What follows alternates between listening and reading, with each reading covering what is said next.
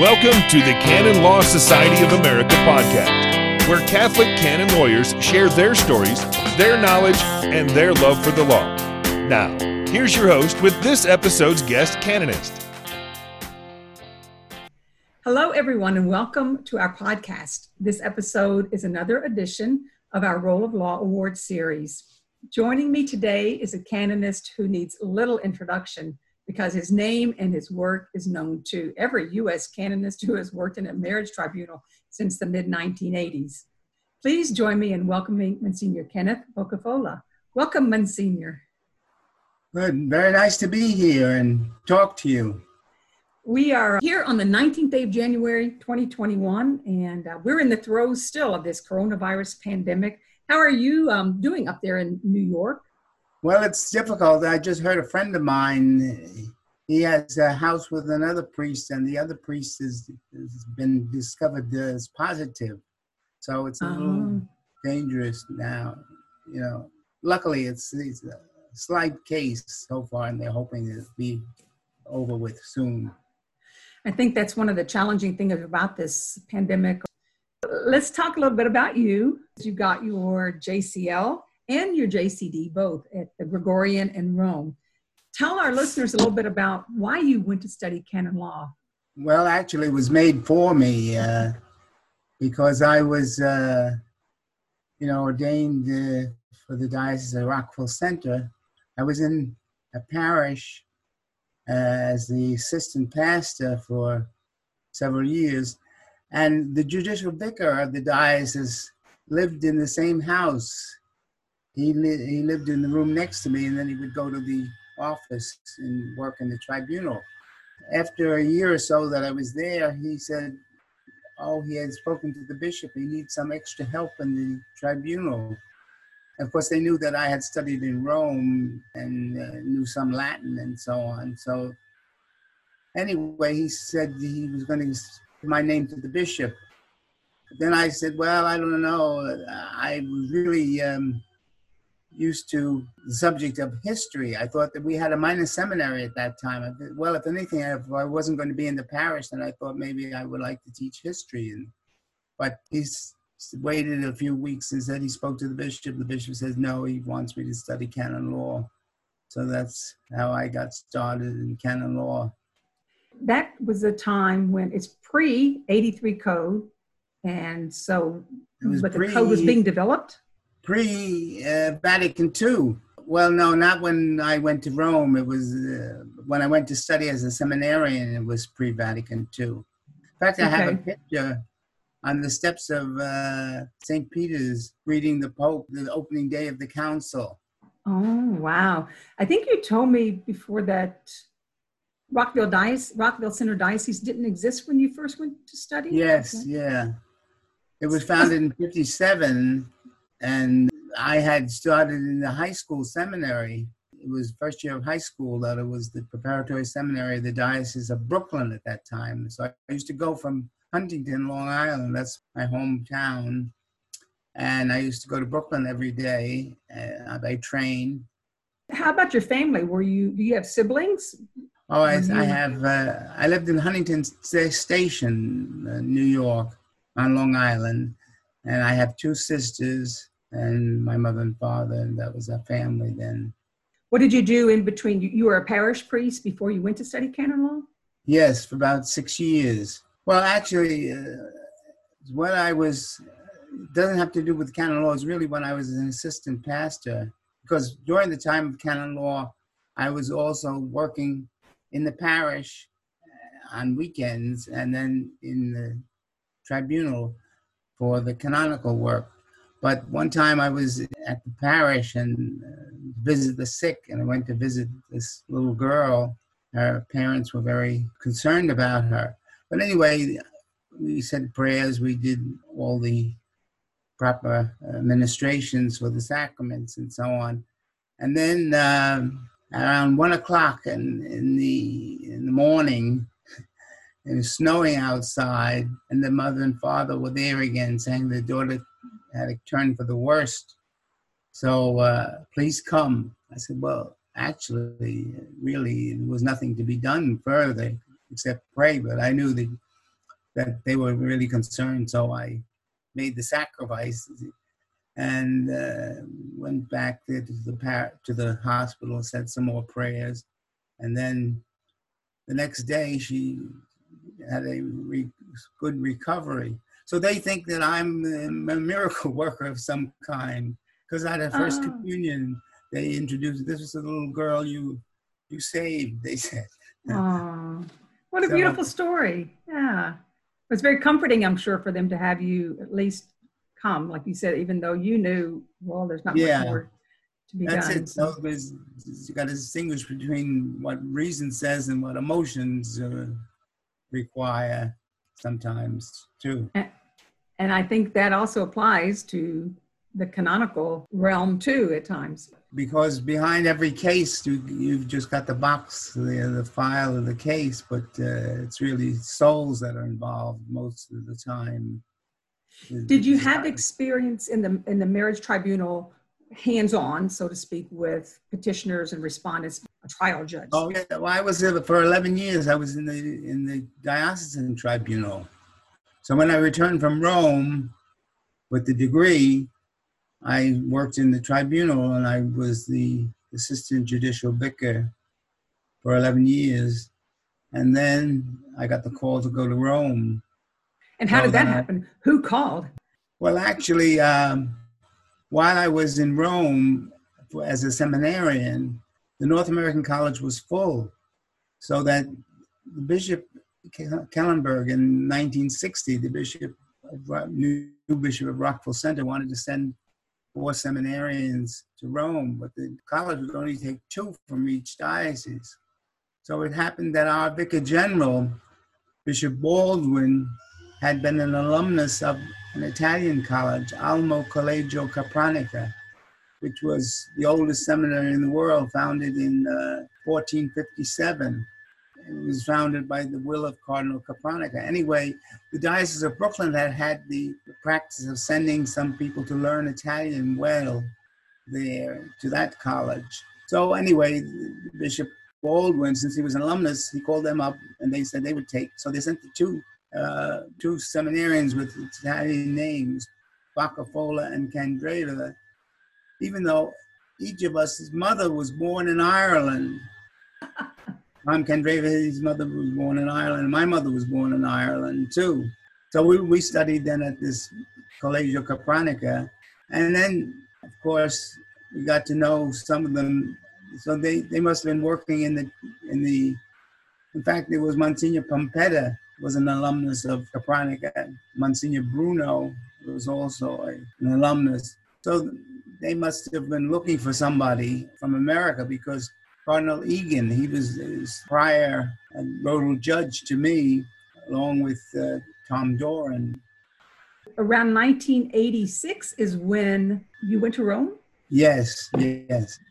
Yes, so I, I had uh, one of these alumni from Capranica had asked me what would I think about working at the Rota. I said, well, if the Pope appoints me, I'll take it. so that's what happened. Where did you live and what was that transition like? There's a house for the uh, Americans working in Rome called Villa Stritch, and uh, it's about 25 rooms for priests that work. Because after Paul VI, he wanted to internationalize the Curia so uh, he had made places for Americans, but of course they needed some place to live. The Italians live often at home with their mother, but uh, we were far from home. And the American thing is you live in the rectory. So there was a house, they built this house, Villa Stritch, is owned by the Conference of Catholic Bishops for the and it provides a home for those working in the Roman Curia, Americans working in the Roman Curia. So we met many, many people that have gone on to become bishops then in various dioceses. Archbishop Broglio, uh, Archbishop Hebda, Archbishop Cordileone of San Francisco, the Bishop of Hartford, Leonard Blair. So really, we got to know quite a few people because they came for about five years, but I stayed there for 25 years or more. Wow, that's really impressive. So your title was prelate auditor? Yes. Oh, I can tell you a story. In Italian, it's Reverendissimo et Illustrissimo, Monsignore, most reverend and most illustrious Monsignor. and so I had a card in the Italian that said that name. I went back to visit the town where my father, my grandfather came from in northern Italy. And I visited there one time. And I was asking the, one of the neighbors there. They, in their family, they remembered the people who had been there and had gone to America. So we went yeah. to the town where my father and the family knew the family anyway. I showed them the card, uh, who I was, and so on. Then years went by, about six or seven years went by, and I took another visit up there. And the lady had a little restaurant. I knocked at the door of the restaurant, and uh, I said, "I don't suppose you remember me." I was here quite a while back. Said, yes, of course I remember you. The illustrissimo reverendissimo, Monsignor. You made an impression. Yeah.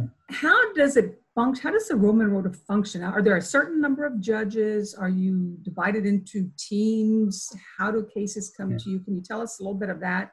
Well, um, there are about 21 members of the Rota, judges of the Rota. It's not a fixed number. It can alternate or change with the times.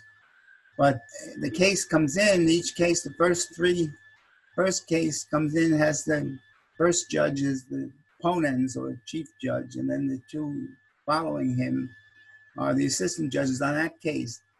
Then the next case comes in, the guy that was the first assistant becomes the ponens and it moves down. Then the third case comes in, the third guy becomes the ponens, and the ones younger to him then uh, go on and become the ponens in the case. Is that by seniority, this list? That yes, yes, by seniority, yes. And so the dean distributes the cases then according to that system. And so each case has three judges on it. And all of you have to do a review of all of the materials. Do you submit your own brief? Do you sit and do it orally? What's that process oh, like? Yeah, well, the ponens then keeps the case moving. He makes all the decisions of whether when the lawyer asks for something or a medical expert is needed and so on, he takes care of all that. And then when it's ready for the decision, yes, it's all the testimony is taken and, and the various documents and so on that belong to the case. They're given to each judge of the three, and then they have a meeting and they discuss it. And uh, then that's usually the decision. Oftentimes they follow what the ponens says, but also there could be sometimes when they want to vote on a particular aspect of it, whether to accept this reasoning or not. Were there any cases that sort of stand out in your mind or any that ever bothered you?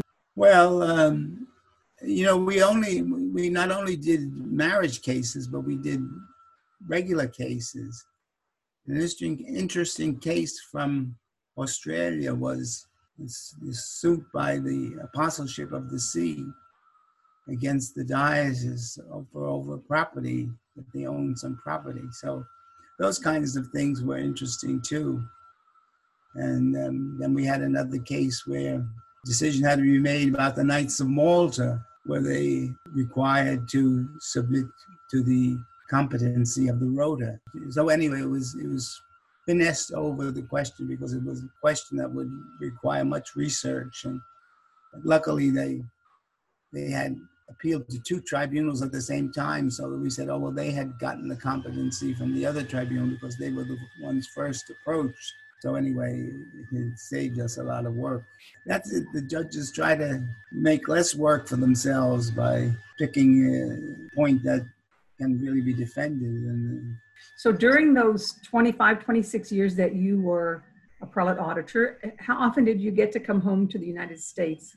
Well, I came first of all, in the summertime, we had a nice long vacation in the summer, month's vacation. And then, uh, I, then when my parents were getting older, then we came back not only at uh, in the summertime, but also at Christmas. And then even for the last few years, even at Easter time, because my mother was very anxious to see me. She said, "Oh, you've been there long enough now. Come home." She says. Do you recall any kind of a big difference between when you started in the mid 80s and by the time you finished in around 2012 with the internet? Was that the electronic records or things was there any noticeable difference from the beginning to the end? Well they say the rota doesn't act too fast. And actually there wasn't a proposal to uh, put you, the cases on the internet and use so that people could read them. The, but then questions of confidentiality came up you put it all on the internet, even though it's in. I, I was saying that, well, it's not too too much danger of confidentiality since everything is written in Latin, you know.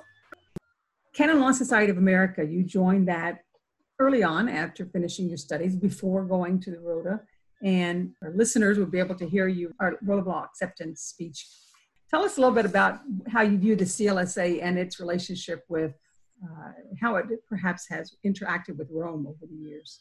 Well, of course, that's uh, the theme of the uh, response. The Canon Law Society and my connection with it was very important for me because, first of all, I got to visit various parts of the United States for the convention, which was a very inter- interesting thing to meet at the convention. Then, of course, I met so many canonists uh, that you got to know who their their name was and their face was. Of course, I knew one of the. You may have. Did you know Bill Varvaro? Yes, I know who he was. We, we, started in. Um, we were classmates from the from the first year of high school until all the time. Right. We were in Rome at different times, not at the same time, but uh, we worked together for many years. In he was in Brooklyn, I was in Rockville Center. So the Canon Law Society really provided that insight. You, you had some intellectual point of view, something to stimulate you at those conventions, and then you had the ability to meet people and see new places. So uh, I was very happy with my connection with the Canon Law Society. Unfortunately, I couldn't attend too many conventions after being nominated to the Rota because they had their their vacation just ended the, the, very day practically that the Canon Law Society scheduled their meeting for most of the time. Do you still engage in much canonical research, reading, or are you you kind of feel yourself retired? Well, I thought I would do it. I did a, a little bit. I wrote an article for the jurists since I retired, and uh, then I. But actually, it's getting a little bit harder, and I'm getting further away from it, and uh, my health is not quite as good as it was. Uh, so I'm basically relaxing more. Hey, that's that's perfectly fine when Although, you're retired. of course, I've got to take care of myself. That's what my yes. mother and sisters say. Oh, I heard that I lived in Villa Stritch things were taken care of, the meals were provided, you know, and, and so, oh, you you got to live in the real world. They're telling me. and now I am getting going shopping and getting the food and so on. so, if you were to speak to someone perhaps thinking of studying canon law, what about young people today who who are studying canon law? What would you what advice would you give them? I think that maybe. Um, they have to do a tesina, a little paper for their licentiate. I think they should be careful what topic they use because, first of all, if they do a little farsightedness, that if they did go on to become, study for the doctorate, then that might be something they could expand or use or as, as some of the work they would have done on it already, so it would be helpful for them. So that would be something to think of instead of just deciding at the last moment what they're going to do. Then, secondly, of course, if they can really learn a little bit of the Latin, they should be somewhat familiar with Latin, especially in canon law. That's the only place where they really use it. Oh, that reminds me when even when I uh, started uh, at the Rota, I didn't think I would have any trouble because uh, the language of instruction at the Gregorian University where I had studied was in Latin. And so uh, I was familiar with it. But it's quite a different step from writing. Reading and understanding the Latin is easier than writing Latin. And so um, a couple of my sentences in the beginning were had a few mistakes in them. Monsignor Pompedda was the dean. He said, "Oh, you know, there's a few mistakes in the Latin." I said, "Well, I did the best I can." He says, "Well, all right, I'll I'll look over and correct anything if you don't mind." So, yeah, I got the dean to do the work for me. That's great. That's a great story. I like that. Um, so he must have thought you were doing an okay job, at least with the reasoning and your argument and, and the decisions. So when you were chosen for the 2013 Role of Law Award and got the call and you were told that, what went through your mind at that time? You hadn't been back in the States for very long, I would think. No, uh, in fact, yeah, it was just I, in September, I think I came back, and then it was in October that uh, it was the Rule of law award. Well, first of all, I was humbled by it. Really, I I didn't expect it. I didn't uh, really think of it, and so it was kind of like a surprise. And of course, they kept it very secret. That was one of their things. They it comes to announce at the at the uh, award dinner. Jack Alesandro was I think he did an introduction or something. He said we used to play golf together. He told a little story about playing golf. I was playing with another friend of mine who thought he was much better than me, but I was winning. So he says, "Don't count your money before it's in your pocket," you know. I said, "Yeah." Oh, I said, "But I'm not dealing with my money. I'm dealing with yours." when you and I talked a week or so ago about uh, places you visited, you've been back to Rome since you left. Is that? Yes, I've been. Well, during the time in Rome, again, I was visiting the people that I knew. There was Monsignor Sciacca, Bishop Sciacca. He uh, was a judge on the Rota with us first, and then he became the Secretary General of Vatican City State for a while. And then he became the at the Segnatura. He became the Secretary of the Segnatura but that's his position now. So I usually stopped and visited him. And he, he uh, introduced me to Cardinal Mamberti, who was the head of the Segnatura now. And of course, when I was working there, I had been a consultant for the Congregation of the Clergy and also on the discipline of the Roman Curia. I was a, I was a judge of the Vatican City State. Yes, uh, I saw that in the citation that it says um, you are a consultor of the congregation of clergy, a member of the disciplinary commission of the Roman Curia, and became a judge of the Court of Appeals of Vatican City State in 2004. So. What did that entail? Is that a civil law? Is that more of a civil that's, law? Yes, uh, that's the. The trouble is that they didn't have too many laws in Vatican City.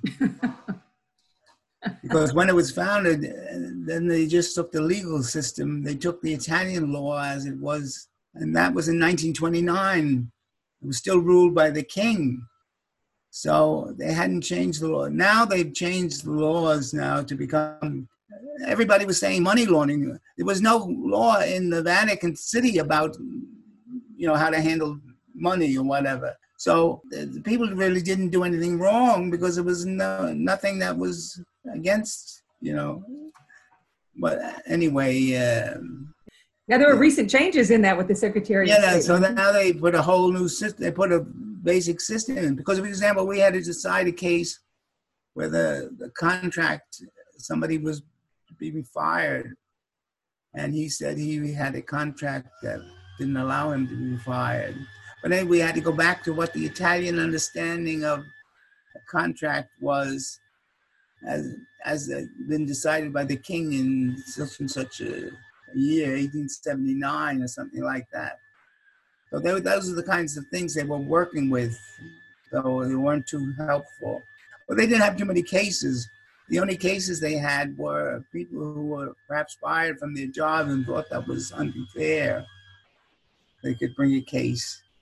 And how long did that role last? From 2004 until you five years. Five For years. five years. Okay. Yeah. Did you enjoy it? Was it something different? Yes, but luckily, there were only there were only two or three cases, though. Yeah. I'm glad I'm not there now. yeah, all, I think there's a whole different can of worms there now. Yeah, absolutely. So, well, you you mentioned um, some of the names of folks that you studied with, shared time with in the office. Are there any personalities that were stand in your mind and maybe as better uh, friends, so to speak, that you still would consider friends as opposed to just co-workers? Well, uh, yeah, well, there was Monsignor Sciacca, of course, and then uh, there was Monsignor Pompedda. He he went on to become Cardinal Pompedda, and but he was very helpful to me in the beginning. Then uh, there's some other work with Monsignor Tornatore was another one. He had been a clerk in the Rota for many years, and gradually he was promoted to become a judge at the Rota.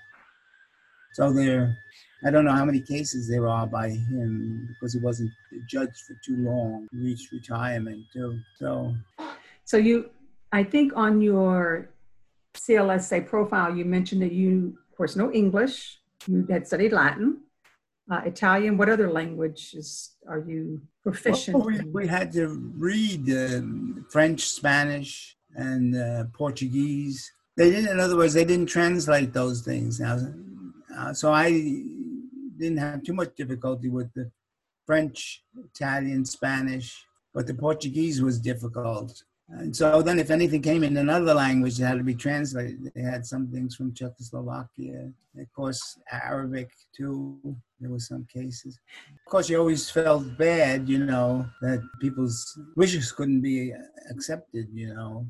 But uh, many times it was presented under the wrong grounds, oftentimes too. And uh, we were able to correct that time by adding grounds sometimes and so on. Mm-hmm. And now that Mitis Iudex has has come out and and then there's not necessarily a second instance required, yeah. kind of changes things too a little bit. Yeah, yeah. Now I'm really unfamiliar with because uh, not only do you read the thing, but so by using it every day, you know the ins and outs of the uh, the legislation. Whereas, so I'm, I'm I really haven't used Mitis Iudex at all practically since I've been retired. It came out just when I retired. In other words, that's a little bit of a problem with the canon law that things can change so easily, and so you just get away going. It had the everything determined by Dignitas Connubii was very well done. Yes, and every point was taken, and that only existed for about five years or so. And when all the laws changed, it became it's still good, but uh, it's not accurate anymore in all Correct. aspects. I'm really grateful to you for joining us for this podcast. Yes. Mm-hmm. Are we going to say goodbye now? How about we do that? Thank you so much for joining me today and maybe just give us a little blessing. All right. May the blessing of Almighty God, Father, Son, Holy Spirit be with you and may bless us all forever. Christ our Lord. Amen. Amen.